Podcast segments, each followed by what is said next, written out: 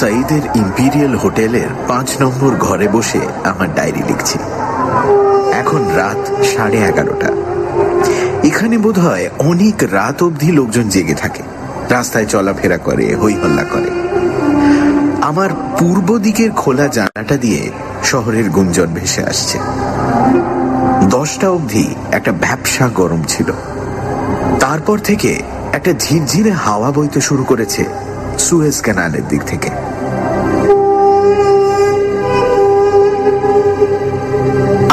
ইজিপ্টে আসা কতদূর সার্থক হবে জানি না। তবে আজ সারাদিন যেসব ঘটনা ঘটেছে, তাতে কিছুটা আশাপ্রদ বলেই মনে হচ্ছে। অনেক দিন থেকেই এদিকটায় একবার পাড়ি দেবার ইচ্ছে ছিল। আমার তো মনে হয় যে কোনো দেশের, যে কোনো বৈজ্ঞানিকেরই ইজিপ্টটা ঘুরে যাওয়া উচিত। আজ থেকে পাঁচ হাজার বছর আগেও এরা বিজ্ঞানে যে আশ্চর্য কৃতিত্ব দেখিয়েছিল তা ভাবলে সত্যি অবাক লাগে। এ নিয়ে অনেক কিছু গবেষণা করার আছে। এদের কেমিস্ট্রি, এদের গণিত বিজ্ঞান, এদের চিকিৎসা শাস্ত্র, সবকিছুই সেই প্রাচীন যুগে এক অবিশ্বাস্য পরিণতি লাভ করেছিল। সবচেয়ে অবাক লাগে এদের মামির ব্যাপারটা। মৃতদেহকে এমন এক আশ্চর্য রাসায়নিক উপায় ব্যান্ডেজবদ্ধ অবস্থায় কাঠের কফিনে শুইয়ে রেখে দিত, যে পাঁচ হাজার বছর পরেও সে ব্যান্ডেজ খুলে দেখা গেছে, যে মৃতদেহ পচা তো দূরে থাকুক, তার কোন রকম বিকারই ঘটেনি। এর রহস্য আজ অবধি কোনো বৈজ্ঞানিক উদ্ঘাটন করতে পারেননি।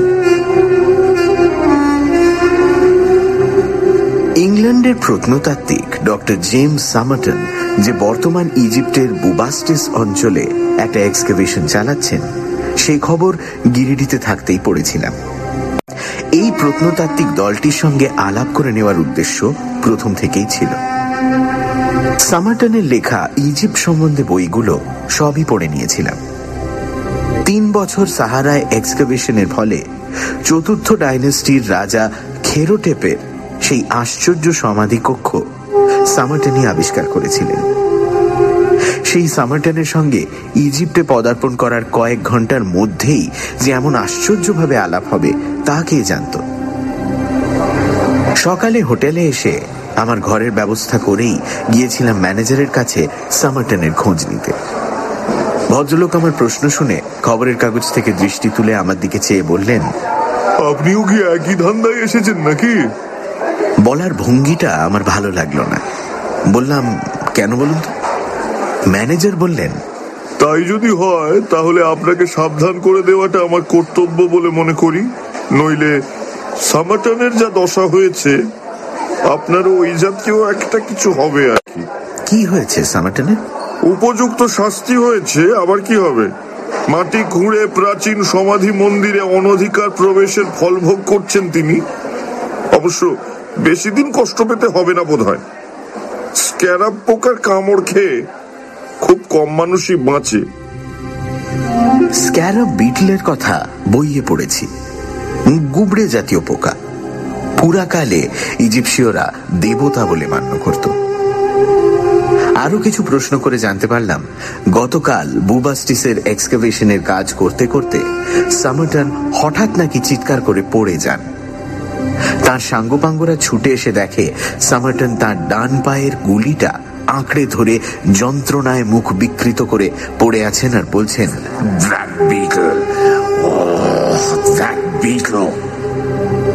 পোকাটিকে নাকি খুঁজে পাওয়া যায়নি। সামার্টনকে তৎক্ষণাৎ পোর্ট সাইদের হাসপাতালে পাঠিয়ে দেওয়া হয়। তার অবস্থা নাকি বেশ সঙ্গীন। খবরটা পেয়ে আর বিলম্ব না করে হাসপাতালের উদ্দেশ্যে বেরিয়ে পড়লাম। সঙ্গে নিলাম আমার তৈরি ওষুধ মেরাকেরল দেশে কত যে করাইত কেউটের ছবল খাওয়া ও কাঁকড়া বীচের কামড় খাওয়া লোক এই ওষুধের এক ডোজ খেয়েই চাঙ্গা হয়ে উঠেছে, তারই অত্যানি হাসপাতালে গিয়ে দেখি সাহেবের সত্যিই সংকটাপন্ন অবস্থা। কিন্তু আশ্চর্য মনের জোর ভদ্রলোকের। এই অবস্থাতেও শান্তভাবে খাটে শুয়ে আছেন কেবল মাঝে মাঝে আচমকা ভ্রুকুঞ্চন ও মুখ বিকৃতিতে তার অসহ্য যন্ত্রণা প্রকাশ পাচ্ছে। আমি নিজের পরিচয় দিয়ে তার একজন অনুরাগী পাঠক হিসেবে তার দর্শন পাবার জন্য ঘরে ঢুকেছিলাম। কিন্তু অবাক হয়ে গেলাম যে ভদ্রলোক আমার নামে চিনতে পেরেছেন। শুধু তাই নয়, এই যন্ত্রণাক্লিষ্ট অবস্থায় ক্ষীণ কণ্ঠে তিনি আমাকে জানালেন যে আমার লেখা বিজ্ঞান বিষয়ক অনেক বই তার পড়া। এবং ভূত প্রেতের বৈজ্ঞানিক ভিত্তি সম্পর্কে আমার যে মৌলিক গবেষণামূলক একটি বই আছে, সেটা নাকি তার একটি অতি প্রিয় বই।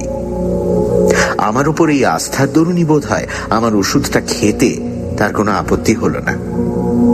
আমি যখন হোটেলে ফিরেছি, তখন বেলা সাড়ে এগারোটা। বিকেল তিনটের কিছু আগে খবর এলো, সামার্টন অনেকটা সুস্থ বোধ করছেন। জ্বর নেই, শরীরের নীল ভাবটা কেটে গেছে, যন্ত্রণাও অনেক কম। আগামীকাল সকালের মধ্যে যে তিনি সম্পূর্ণ সুস্থ হয়ে উঠবেন, এ বিষয়ে আমার মনে কোনো সন্দেহ ছিল না। কাল সকালে সামার্টনের সঙ্গে দেখা করে কয়েকদিনের জন্য তার সঙ্গ নেওয়ার প্রস্তাবটা করতে হবে। আটই সেপ্টেম্বর রাত বারোটা। আজ ভোরে উঠেই হাসপাতালে গিয়েছিলাম। সামার্টন একেবারে সুস্থ। গুবরের কামড়ের দাগটা পর্যন্ত আশ্চর্যভাবে একদিনেই মিলিয়ে গেছে। আমার ওষুধের গুণ দেখে আমি নিজেই অবাক।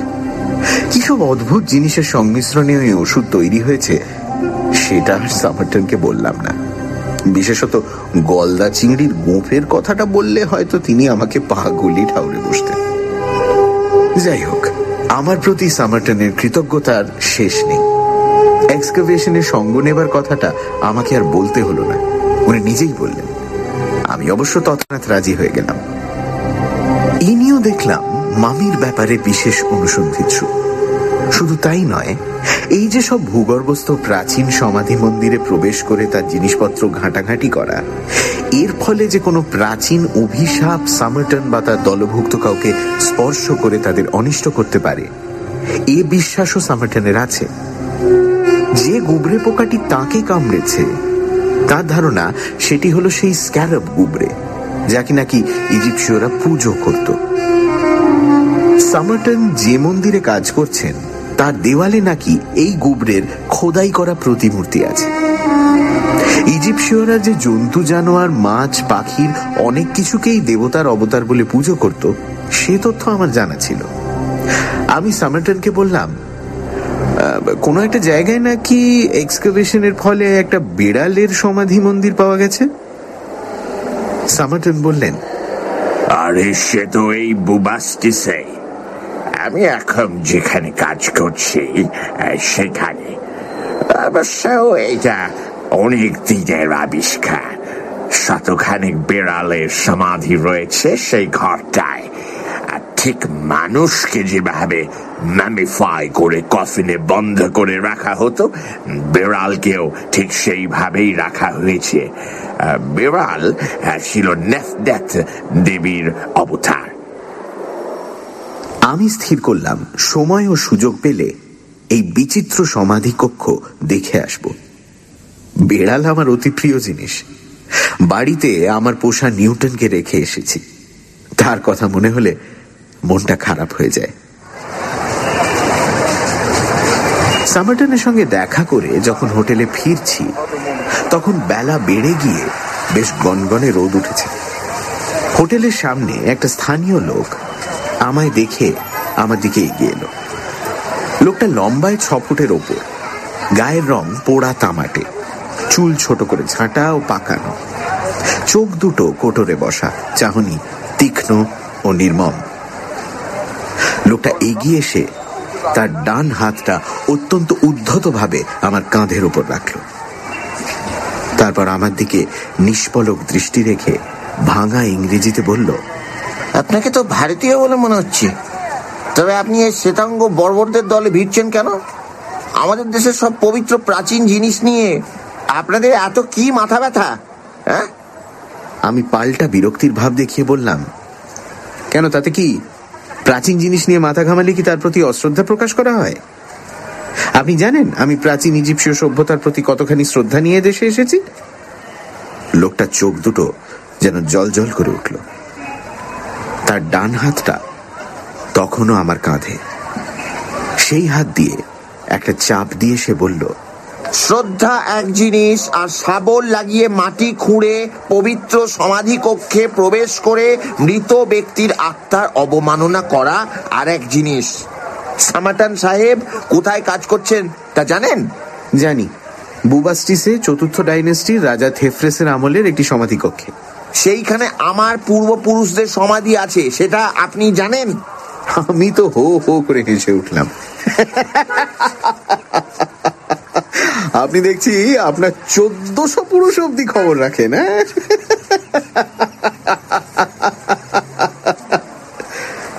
লোকটা যেন আরও খেপে উঠল। তার ডান হাত দিয়ে আমার কাঁধে একটু ঝাঁকুনি দিয়ে বলল রাখি কি না রাখি তা ওইসব মন্দিরে আর একটু ঘোরাঘুরি করে দেখুন না তাহলেই টের পাবেন। এই বলে লোকটা আমায় ছেড়ে হনহনিয়ে রাস্তার দিকে চলে গিয়ে ভিড়ের সঙ্গে মিশে গেল। আমিও হাঁপ ছেড়ে আমার ঘরে চলে গেলাম।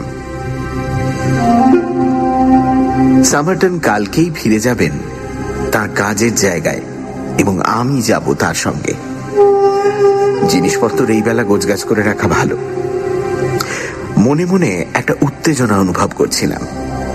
সেবার নীলগিরি অঞ্চলে প্রাগৈতিহাসিক জানোয়ারের উদ্দেশ্যে পাড়ি দেওয়ার সময় ঠিক এই রকম হয়েছিল। বিড়ালের সমাধি ভাবলেও হাসি পায়। কাল সামার্টনকে এই উদ্ধত স্বভাব আধ পাগলা ঢ্যাঙা লোকটার কথা বলতে হবে। আমার মনে হয় ব্যাপারটা আর কিছু নয়। আসলে এইসব পুরনো মন্দিরে অনেক সময় মূল্যবান পাথর বসানো সব গয়নাগাটি পাওয়া যায়। এইসব স্থানীয় লোকেরা তা ভালোভাবেই জানে। এবং এরা হয়তো মনে করে যে হুমকি দিয়ে অভিশাপের ভয় দেখিয়ে নিরীহ প্রত্নতাত্ত্বিকদের কাছ থেকে এইসব পাথর বসানো জিনিসের কয়েকটা আদায় করে নিতে পারবে। তবে লোকটা যদি বেশি জ্বালাতন করে, তাহলে আমি স্থির করেছি, ওকে হাঁচিয়ে মারব।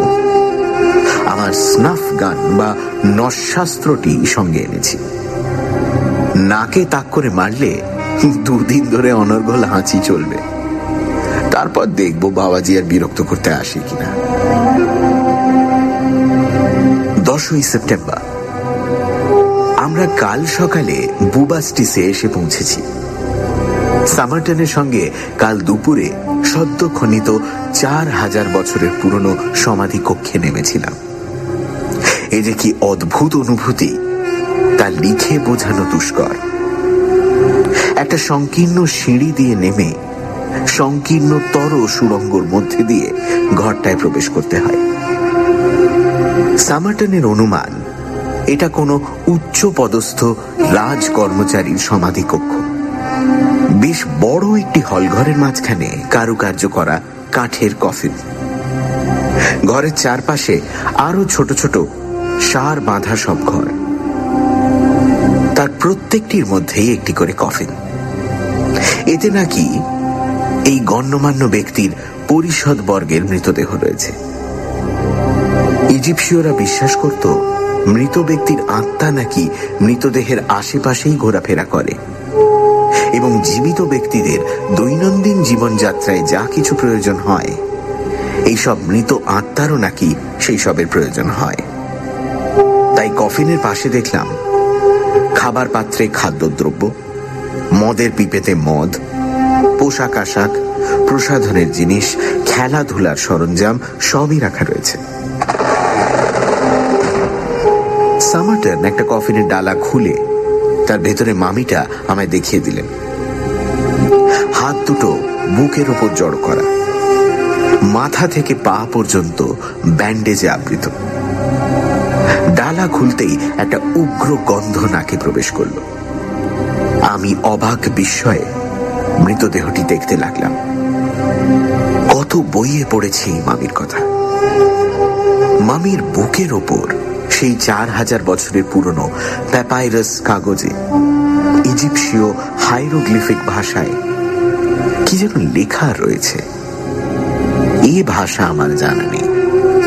সামার্টন অবশ্যই জানেন কিন্তু আধুনিক ভাষার মতো এ তো আর গড় করে পড়া যায় না। এই ভাষা বুঝতে সময় লাগে। সামার্টন বললেন ওই পাইরাসে মৃত ব্যক্তির পরিচয় রয়েছে। শুধু যে নাম ধাম তা নয় কবে কীভাবে মৃত্যু হয়েছে তাও লেখা রয়েছে। সারাদিন সমাধি কক্ষে ঘোরাঘুরির পর সন্ধ্যার দিকে তাঁবুতে ফেরার পথে সামার্টেন আমাকে জিজ্ঞেস করলেন তুমি তো মনে করো ভূত প্রেত বা অলৌকিক সবকিছুরই একটা বৈজ্ঞানিক ভিত্তি আছে, তাই না? অন্তত তোমার বই পড়ে তো তাই মনে হয়। আমি বললাম, সেটা ঠিকই, তবে আমি এটাও মানি যে বিজ্ঞান যেমন অনেক দিকে এগোতে পেরেছে, তেমনি আবার অনেক কিছুরই হদিশ এখনও পর্যন্ত পায়নি। এই যেমন স্বপ্ন কেন দেখে মানুষ, এই নিয়ে তো বৈজ্ঞানিকদের মধ্যে মতভেদ রয়েছে। তবে আমি বিশ্বাস করি যে পঁচিশ কি পঞ্চাশ কি অন্তত একশো বছরের মধ্যে জগতের সব রহস্যের কারণই বৈজ্ঞানিকরা জেনে ফেলবেন।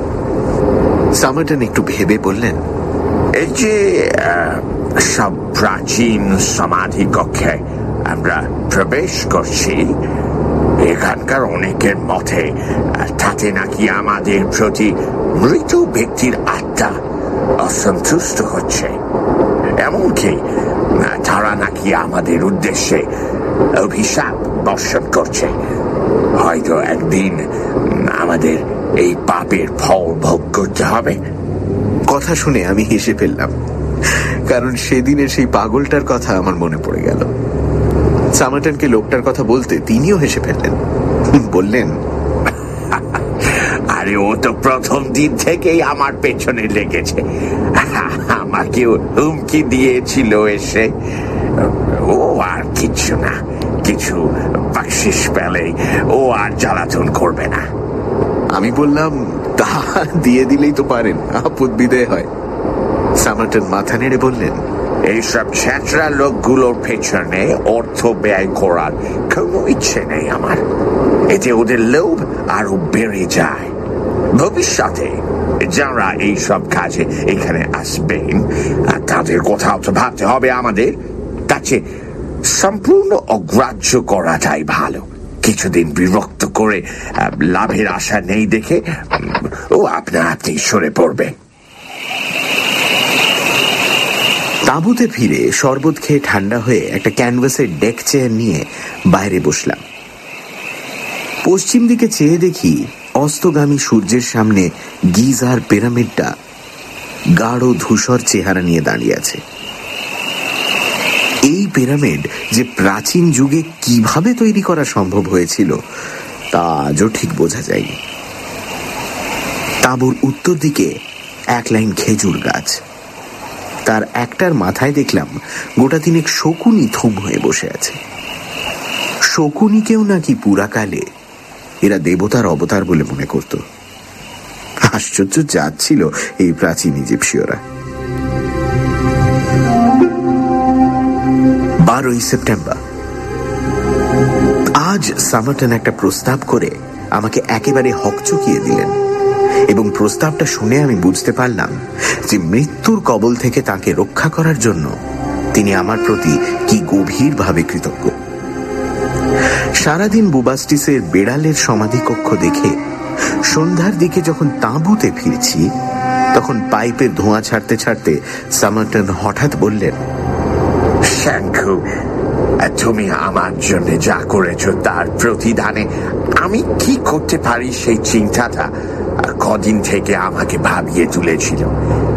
আজ একটা উপায় আমার মাথায় এসেছে। এখন সেটা তোমার পছন্দ হয় কিনা? এটা জানা দরকার। এই পর্যন্ত বলে সামাটন একটু দম নেবার জন্য থামলেন। গুবরের কামড় যে ভেতরে ভেতরে তাকে বেশ দুর্বল করে দিয়েছে, সেটা বুঝতে পারা যায়। কিছুটা পথ চলার পর সামাটন বললেন, তোমার তো মামি নিয়ে গবেষণা করার ইচ্ছে আছে। ধরো, আমি যদি আমার আবিষ্কৃত মামিগুলোর মধ্যে একটা তোমাকে দিয়ে দিই। তুমি কি খুশি হবে? না অখুশি হবে? আমি প্রস্তাবটা শুনে এমন অবাক হয়ে গেলাম যে প্রথমে আমার মুখ দিয়ে কথাই বেরোলো না। আমার এক্সপেরিমেন্টের জন্য একটা নিজস্ব মামি নিয়ে দেশে ফিরতে পারব এ আমার স্বপ্নের অতীত। কোনো মতে ঢোক গিলে বললাম "এ, ইয়ে মানে একটা মামি নিয়ে যেতে পারলে আমার এ অভিযান সম্পূর্ণ সার্থক হবে বলেই আমি মনে করি। এবং এ ঘটনা যদি ঘটে তাহলে আমি তোমার প্রতি চিরকৃতজ্ঞ থাকব। সামার্টন মুচকি হেসে বললেন তুমি কি চাও বেড়াল না মানুষ? আমার গবেষণার জন্য অবশ্যই বিড়াল আর মানুষে কোনো তফাত হতো না কিন্তু আমার প্রিয় নিরীহ নিউটনের কথা ভেবে কেন জানি বিড়ালের মামি সঙ্গে নিয়ে যেতে মন চাইল না। নিউটন সবসময়ই আমার ল্যাবরেটরির আশেপাশে ঘুরঘুর করে। হঠাৎ একদিন চার হাজার বছরের পুরনো বেড়ালের মৃতদেহ সেখানে দেখলে তার যে কি মনোভাব হতে পারে সেটা অনুমান করা কঠিন। তাই আমি বললাম "আহ, মানুষই প্রেফার করব। সামার্টন বললেন বেশ তো কিন্তু নেবে যখন একটা জিনিসই নাও। লুবাস্টিসে বেড়ালের কবরস্থানের কাছেই আর একটা সমাধি কক্ষ আমি আবিষ্কার করেছি, যাতে প্রায় তিরিশ জন মানুষের মামি রয়েছে। এরা যে কি ধরনের লোক ছিল সেটা এখনও বুঝতে পারা যায়নি। ও, আমার মনে হয় এদের মৃত্যুর ব্যাপারে কোনো রহস্য জড়িত আছে। এদের কফিনে প্যাপাইরাস কাগজে যে হাইরোগ্লিফিক লেখা আছে, তার মধ্যেও একটা যেন বিশেষত্ব আছে। আমি এখনও পড়ে উঠতে পারিনি। তোমাকে এই তিরিশটির মধ্যে একটি কফিন আমি দিয়ে দেব। কিন্তু তার ভেতর থেকে লেখাটা আমি বার করে নেব। তারপর দেশে ফিরে গিয়ে ওটাকে ট্রান্সলেট করে তোমাকে পাঠিয়ে দেব। তার মধ্যে তুমি যা গবেষণা চালাবার তা চালিয়ে যেও এবং তোমার ফাইন্ডিংস আমাকে জানিয়ে দিও। মামির রাসায়নিক রহস্য তুমি যদি ডিসকাভার করতে পারো, তাহলে হয়তো একদিন নোবেল প্রাইজও পেয়ে যেতে পারো।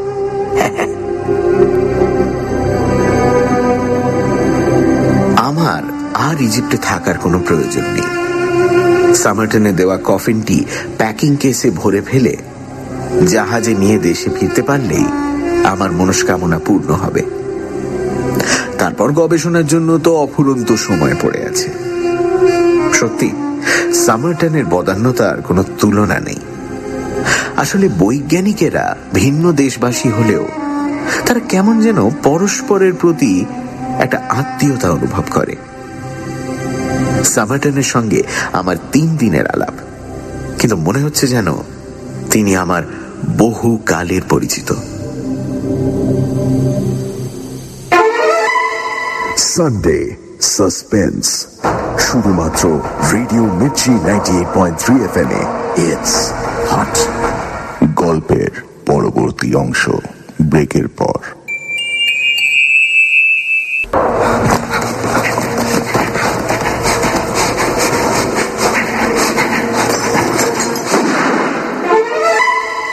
সানডে সাসপেন্স শুধুমাত্র radio Mirchi ninety eight point three F M A it's hot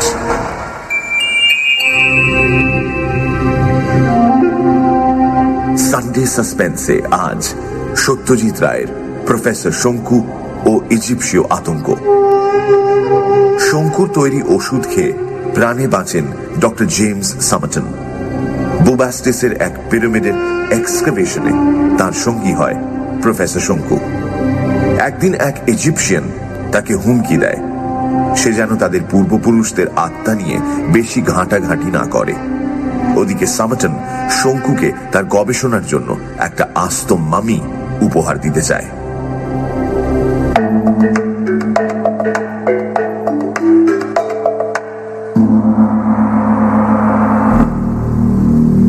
September. আজ সকালে পোর্ট সাইডে ফিরেছি। এসেই এক বিদঘুটে ঘটনা।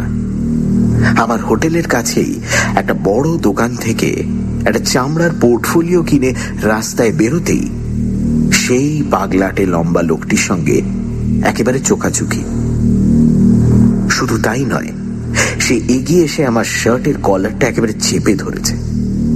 আমি তো রীতিমতো ভ্যাবা চাকা সত্যি বলতে কি, গত কয়েকদিনের আনন্দ উত্তেজনায় আমি লোকটার কথা ভুলেই গিয়েছিলাম। আর এ ধরনের কোনো বিপদের আশঙ্কা করিনি বলেই বোধহয় আমার সঙ্গে কোনো অস্ত্রশস্ত্রও ছিল না। লোকটার রক্তবর্ণ চোখ করে আমার মুখের উপর ঝুঁকে পড়ে সেই ভাঙা ইংরেজিতে বলল তোমাকে সাবধান করে দিয়েছিলাম, তুমি আমার কথা শুনলে না। সেই আমারই পূর্বপুরুষদের মৃতদেহ নিয়ে চলেছ তুমি নিজের দেশে। এর জন্য এর জন্য কি শাস্তি তোমাকে ভোগ করতে হবে তা তুমি ধারণাও করতে পারো না। এর প্রতিশোধ আমি নিজে নেব। আমি নিজের হাতে এই অপরাধের শোধ তুলব। এই বলে লোকটা আমার কলারটা খামচিয়ে চাপ দিয়ে প্রায় আমার শ্বাসরোধ করার উপক্রম করছিল। এমন সময় রাস্তারই একটা পুলিশ দৌড়ে এসে গায়ের জোরে লোকটাকে ছাড়িয়ে দিল। পথচারী কয়েকজন লোকও আমার বিপদ দেখে এগিয়ে এসেছিল। তারা আমার প্রতি সহানুভূতি প্রকাশ করে বলল ও লোকটা ওই রকমই পাগল। অনেকবার হাজত গেছে আবার ছাড়া পেলেই উৎপাত করে। পুলিশটা বলল যে আমাকে আর চিন্তা করতে হবে না। লোকটিকে উত্তম মধ্যম দিয়ে তাকে সায়স্তা করার বন্দোবস্ত করা হবে। আমার নিজেরও তেমন উদ্বেগের কোনো কারণ ছিল না। চার দিন বাদেই ভারতগামী জাহাজে আমার প্যাসেজ বুক করা হয়ে গেছে। সঙ্গে যাবে সামার্টনে দেওয়া খ্রিস্টপূর্ব চার হাজার বছরের পুরনো ইজিপসীয় মৃতদেহ। দেশে গিয়ে তার ব্যান্ডেজ খুলে চলবে তার উপর গবেষণা। মামির রাসায়নিক রহস্য আমাকে উদ্ঘাটন করতেই হবে।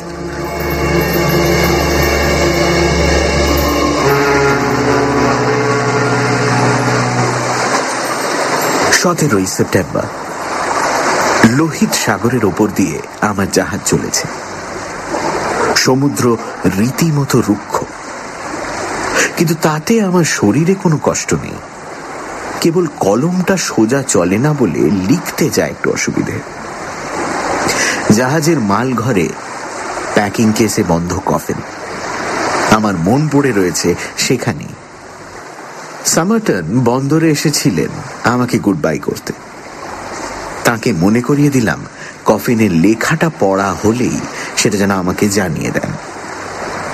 তাকে এও বললাম যে, অবসর পেলে তিনি যেন আমার অতিথি হয়ে গিরিডিতে এসে আমার সঙ্গে কিছুটা সময় কাটিয়ে যান। জাহাজ যখন ছাড়ছিল তখন ডাঙার দিকে চেয়ে ভিড়ের মধ্যে একটা উঁচু মাথা দেখতে পেলাম।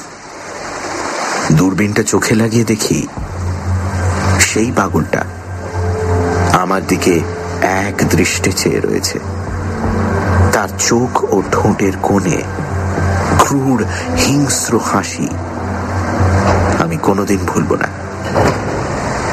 পুলিশ বাবাজি বোধ হয় সায়স্তা করতে পারেনি লোকটাকে।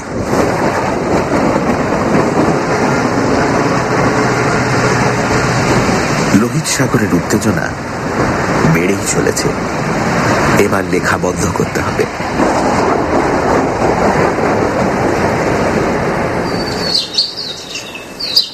সাতাশে সেপ্টেম্বর। আজ সকালে গিরিডি পৌঁছেছি। বুবাস্টিসের মরুভূমিতে রোদে পুড়ে আমার রংটা যে বেশ কয়েক পোঁচ কালো হয়েছে, সেটা আমার চাকর প্রহ্লাদের অবাক দৃষ্টিতে প্রথম খেয়াল করলাম। আমার ঘরের আয়না অবশ্য সে অনুমানের সত্যতা প্রমাণ করল। নিউটন এগিয়ে এসে আমার পাথরুনে তার গা ঘষতে আরম্ভ করল, আর মুখে সেই চিরপরিচিত স্নেহসিক্ত মিউ মিউ শব্দ।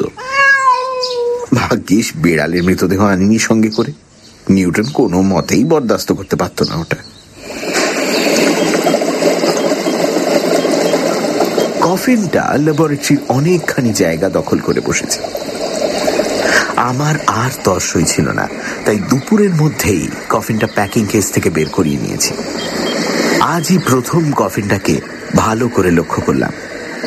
তার চারপাশে এবং ঢাকনার উপরটা সুন্দর কারুকার্য করা রয়েছে। ইজিপসীয়রা কাঠ খোদাইয়ের কাজে যে কত দূর দক্ষতা অর্জন করেছিলেন, তা এই কাজ থেকেই বোঝা যায়। কফিনের ডালাটা খুলতে আর একটা বাক্স বেরোলো।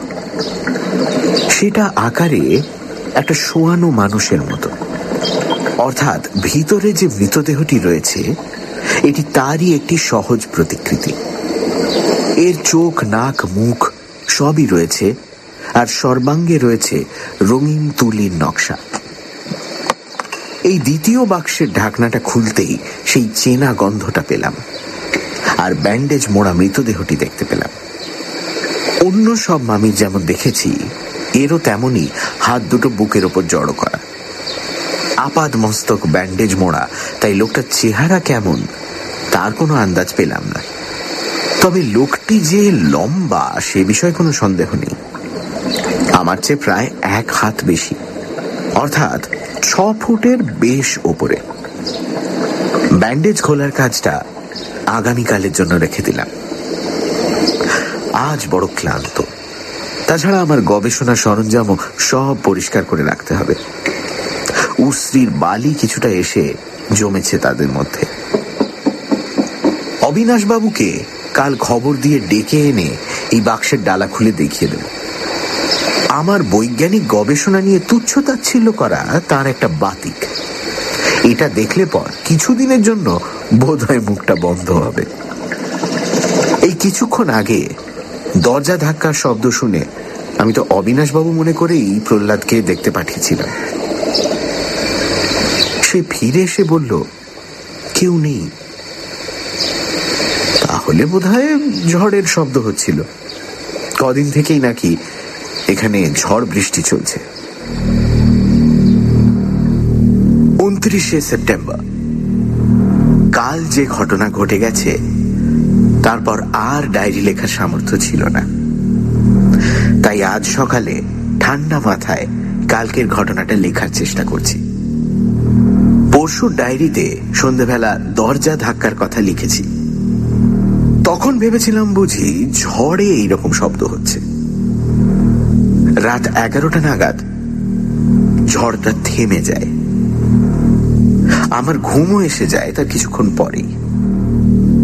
কটার সময় ঠিক খেয়াল নেই, আবার সেই ধাক্কার শব্দে ঘুমটা ভেঙে গেল। প্রহ্লাদ আমার ঘরের বাইরের বারান্দায় শোয়ে। ওর আর সবই ভালো। কেবল দোষের মধ্যে ঘুমটা অতিরিক্ত গাঢ়। এই ধাক্কার শব্দে ওর ঘুমের কোনো ব্যাঘাত ঘটেনি। অগত্যা, আমি নিজেই আমার টর্চটা হাতে করে চললাম দেখতে। কে এলো এত রাত্রে?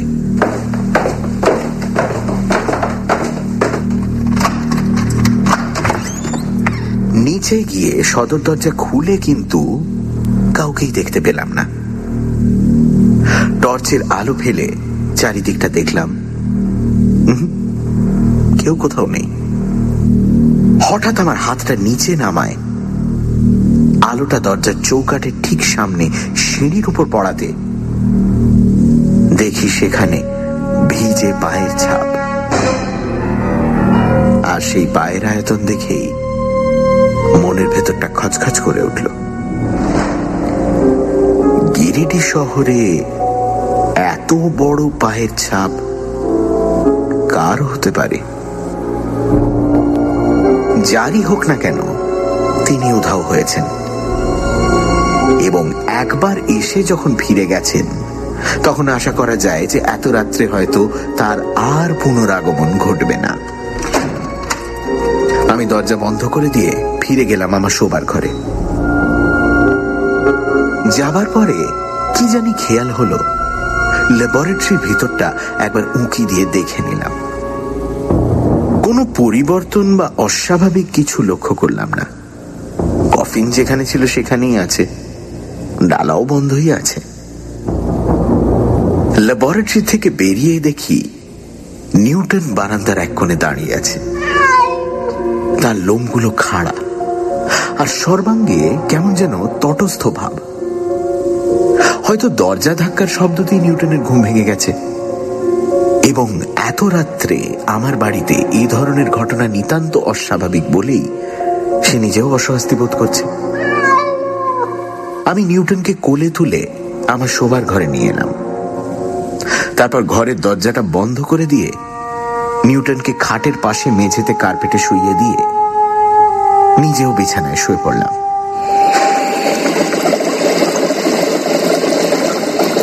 পরদিন, অর্থাৎ গতকাল, সকাল সকাল উঠে কফি খেয়ে ল্যাবরেটরিতে গিয়ে হাজির হলাম।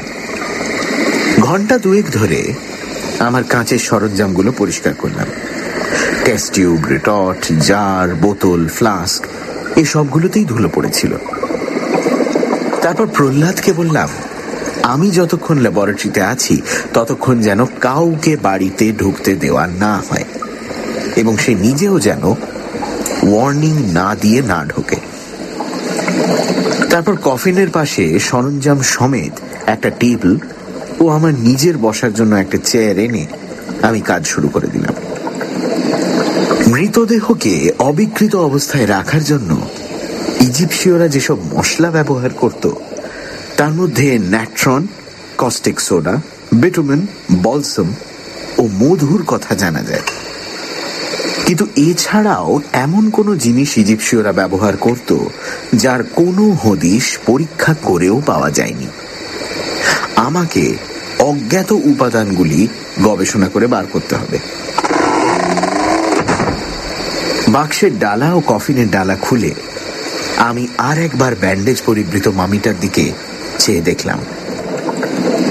মৃতদেহের কোনো বিকার না ঘটলেও চার হাজার বছরে ব্যান্ডেজগুলো কিছুটা ক্ষয়প্রাপ্ত হয়েছে। খুব সাবধানে চিমটে দিয়ে খুলতে হবে সেগুলোকে। হাতে দস্তানা ও মুখে মাস্ক পরে আমার কাজ শুরু করে দিলাম। মাথার ওপর থেকে ব্যান্ডেজটা খুলতে শুরু করে প্রথমে কপাল এবং তারপর মুখের বাকি অংশটা বেরোতে আরম্ভ করল। কপালটা বেশি চড়া নয়, চোখ দুটো কোটরে ঢোকা। নাক বেশ উঁচু। ডান দিকের গালে ওটা কি? তিনটে গভীর ও লম্বা দাগ। কোনো তীক্ষ্ণ জিনিস দিয়ে চেরা হয়েছে যেন গালের চামড়াকে। তলোয়ার যুদ্ধে এ দাগ সম্ভব কি? কিন্তু তাহলে তিনটে হবে কেন? আর দাগগুলো সমান্তরাল ভাবেই বা যাবে কেন? ঠোঁটের কাজটা পর্যন্ত যখন বেরিয়েছে তখনই যেন মুখটা কেমন চেনা চেনা বলে মনে হলো। এই চোয়াল, এই চোখ, এই নাক। কোথায় দেখেছি এ চেহারা? মনে পড়েছে। পোর্ট সাইদের সেই পাগলের সঙ্গে এই চেহারার আশ্চর্য সাদৃশ্য। সেটা তো তেমন অস্বাভাবিক কিছু নয়। আমাদের বাঙালিদের পরস্পরের মধ্যে যেমন চেহারার পার্থক্য দেখা যায়, ইজিপসীয়দের মধ্যে পার্থক্য তার চেয়ে অনেক কম। প্রাচীন ইজিপসীয় মূর্তিগুলোর মধ্যে যেমন চেহারা দেখা যায়, পোর্ট সাইডের রাস্তাঘাটে আজকের দিনেও সেরকম চেহারা অনেক চোখে পড়ে। সুতরাং এতে অবাক হওয়ার কিছুই নেই। ইজিপসীয়দের মধ্যে ধরে নেওয়া যায়, এটা একটা খুব টিপিক্যাল চেহারা। মনে মনে ভাবলাম, সে পাগল বলেছিল, আমার পূর্বপুরুষের মৃতদেহ নিয়ে চলেছ তুমি।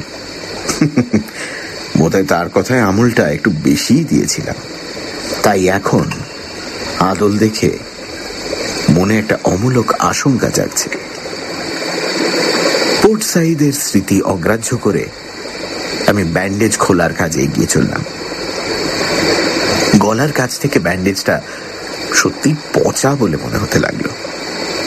চিমটের প্রতি টানে সেটা টুকরো টুকরো হয়ে যেতে লাগল। কিন্তু এ ব্যাপারে অধৈর্য হলে মুশকিল। তাই অত্যন্ত ধীর ও শান্তভাবে চালাতে লাগলাম হাত।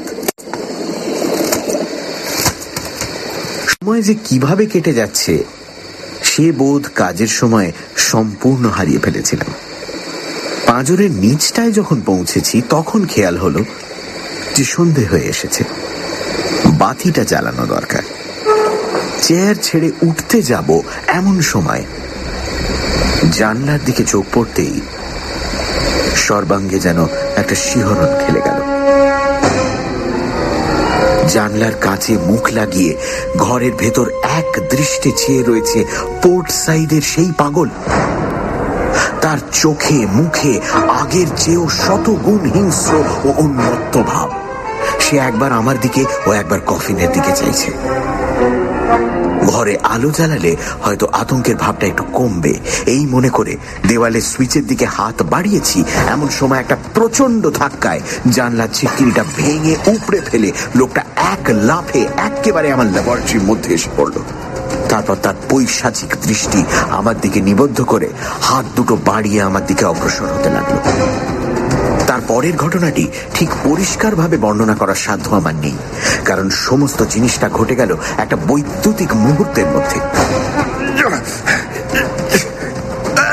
লোকটাও আমার উপর ঝাঁপিয়ে পড়তে যাবে, আর ঠিক সেই মুহূর্তে একটা প্রচণ্ড ফ্যাস শব্দ করে নিউটন থেকে জানিয়ে এসে সোজা লাফিয়ে পড়ল লোকটার মুখের ওপর। তারপর একেবারে রক্তাক্ত ব্যাপার। পাগলের ডান গালে একটা বিভৎস আঁচড় দিয়ে নিউটন তাকে একেবারে ধরাশায়ী করে ফেলল। নিউটনের আক্রোশ আমার কাছে সম্পূর্ণ অপরিচিত। সবচেয়ে আশ্চর্য ব্যাপার হলো এই যে লোকটা সেই যে রক্তাক্ত গাল নিয়ে মাটিতে পড়ল, সেই অবস্থা থেকে সে আর উঠতে পারল না। শখ থেকে হৃৎপিণ্ডের ক্রিয়া বন্ধ। এছাড়া তার এভাবে মৃত্যুর আমি কোনো কারণ খুঁজে পেলাম না।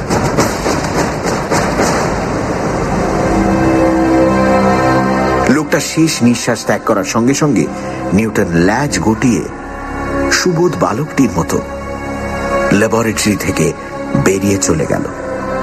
আর আমি একটা অসহ্য দুর্গন্ধ পেয়ে কফিনের দিকে চেয়ে দেখি, চার হাজার বছরের পুরনো মৃতদেহে বিকারের লক্ষণ দেখা গেছে। এই পাগলটির মৃত্যুর সঙ্গে সঙ্গে ইজিপশিয়ান জাদুর মেয়াদ ফুরিয়ে গেছে। আমি আর দ্বিধা না করে কফিনের ডালাটা বন্ধ করে ছত্রিশ রকম সুগন্ধ ফুলের নির্যাস মিশিয়ে আমার নিজের তৈরি এসেন্সের খানিকটা ল্যাবরেটরির চারিদিকে স্প্রে করে দিলাম। মামির রহস্য রহস্যই রয়ে গেল এ যাত্রা। প্রাচীন ইজিপসীয় বৈজ্ঞানিক এই একটি ব্যাপারে এখনও ভারতের সেরা বৈজ্ঞানিকের এক ধাপ ওপরে রয়ে গেলেন। স্থানীয় পুলিশে খবর পাঠাতে অল্পক্ষণের মধ্যেই তারা এসে পড়ল।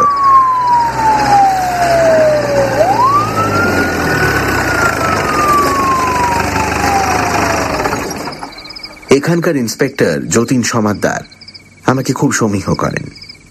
তিনি চোখ কপালে তুলে বললেন, ওই কাঠের বাক্সের মৃতদেহটির জন্য তো আপনি আর দায়ী নন, কিন্তু ওই যে মাটিতে যিনি পড়ে আছেন, তার মৃত্যুর তদন্তের ব্যাপারে আপনাকে একটু ঝক্কি পোয়াতে হবে বই কি? আমি বললাম, সে হোক, কিন্তু আপনি আপাতত এই প্রাচীন এবং নবীন লাশ দুটোকেই এখান থেকে সরাবার বন্দোবস্ত করুন তো। সাতই অক্টোবর। আজ সামাটনের চিঠি পেয়েছি। লিখেছে, প্রিয় প্রফেসর শঙ্কু আশা করি নোবেল প্রাইজ পাবার পথে বেশ খানিকটা অগ্রসর হয়েছ। তোমার কফিনের প্যাপাইরাসটা ট্রান্সলেট করিয়েছি তাতে মৃত ব্যক্তির পরিচয় দিয়ে বলা হচ্ছে। ইনি জীবদ্দশায় বিড়ালমুখী নেফদত দেবীর অবমাননা করেছিলেন বলে প্রাণদণ্ডে দণ্ডিত হন। কিন্তু সেই দণ্ড ভোগ করার আগেই একটি বিড়ালের আঁচলকে রহস্যজনকভাবে তার মৃত্যু হয়। অর্থাৎ দেবী তার অবতারের রূপ ধরে তার অপমানের প্রতিশোধ নিজেই নিয়েছিলেন। আশ্চর্য নয় কি? এর বৈজ্ঞানিক ভিত্তি কি হতে পারে সেটাও একবার ভেবে দেখতে পারো। তোমার কাজ কেমন চলছে জানিও? আমি ইংল্যান্ডে ফিরে প্রাণপণে বিটল মাহাত্ম প্রচার করেছি। এটি ভাবুজিও জেমস সামটন সামারটনের চিঠিটা পড়ে ভাঁজ করে খামের ভিতর রাখতে যাব এমন সময়। আমার পাতলুনে নিউটনের গা ঘষা অনুভব করলাম। আমি সস্নেহে তাকে কোলে তুলে নিয়ে জিজ্ঞেস করলাম, কি হে মার্জার? তুমিও কি নেফদেত দেবীর অবতার নাকি? নিউটন বলল,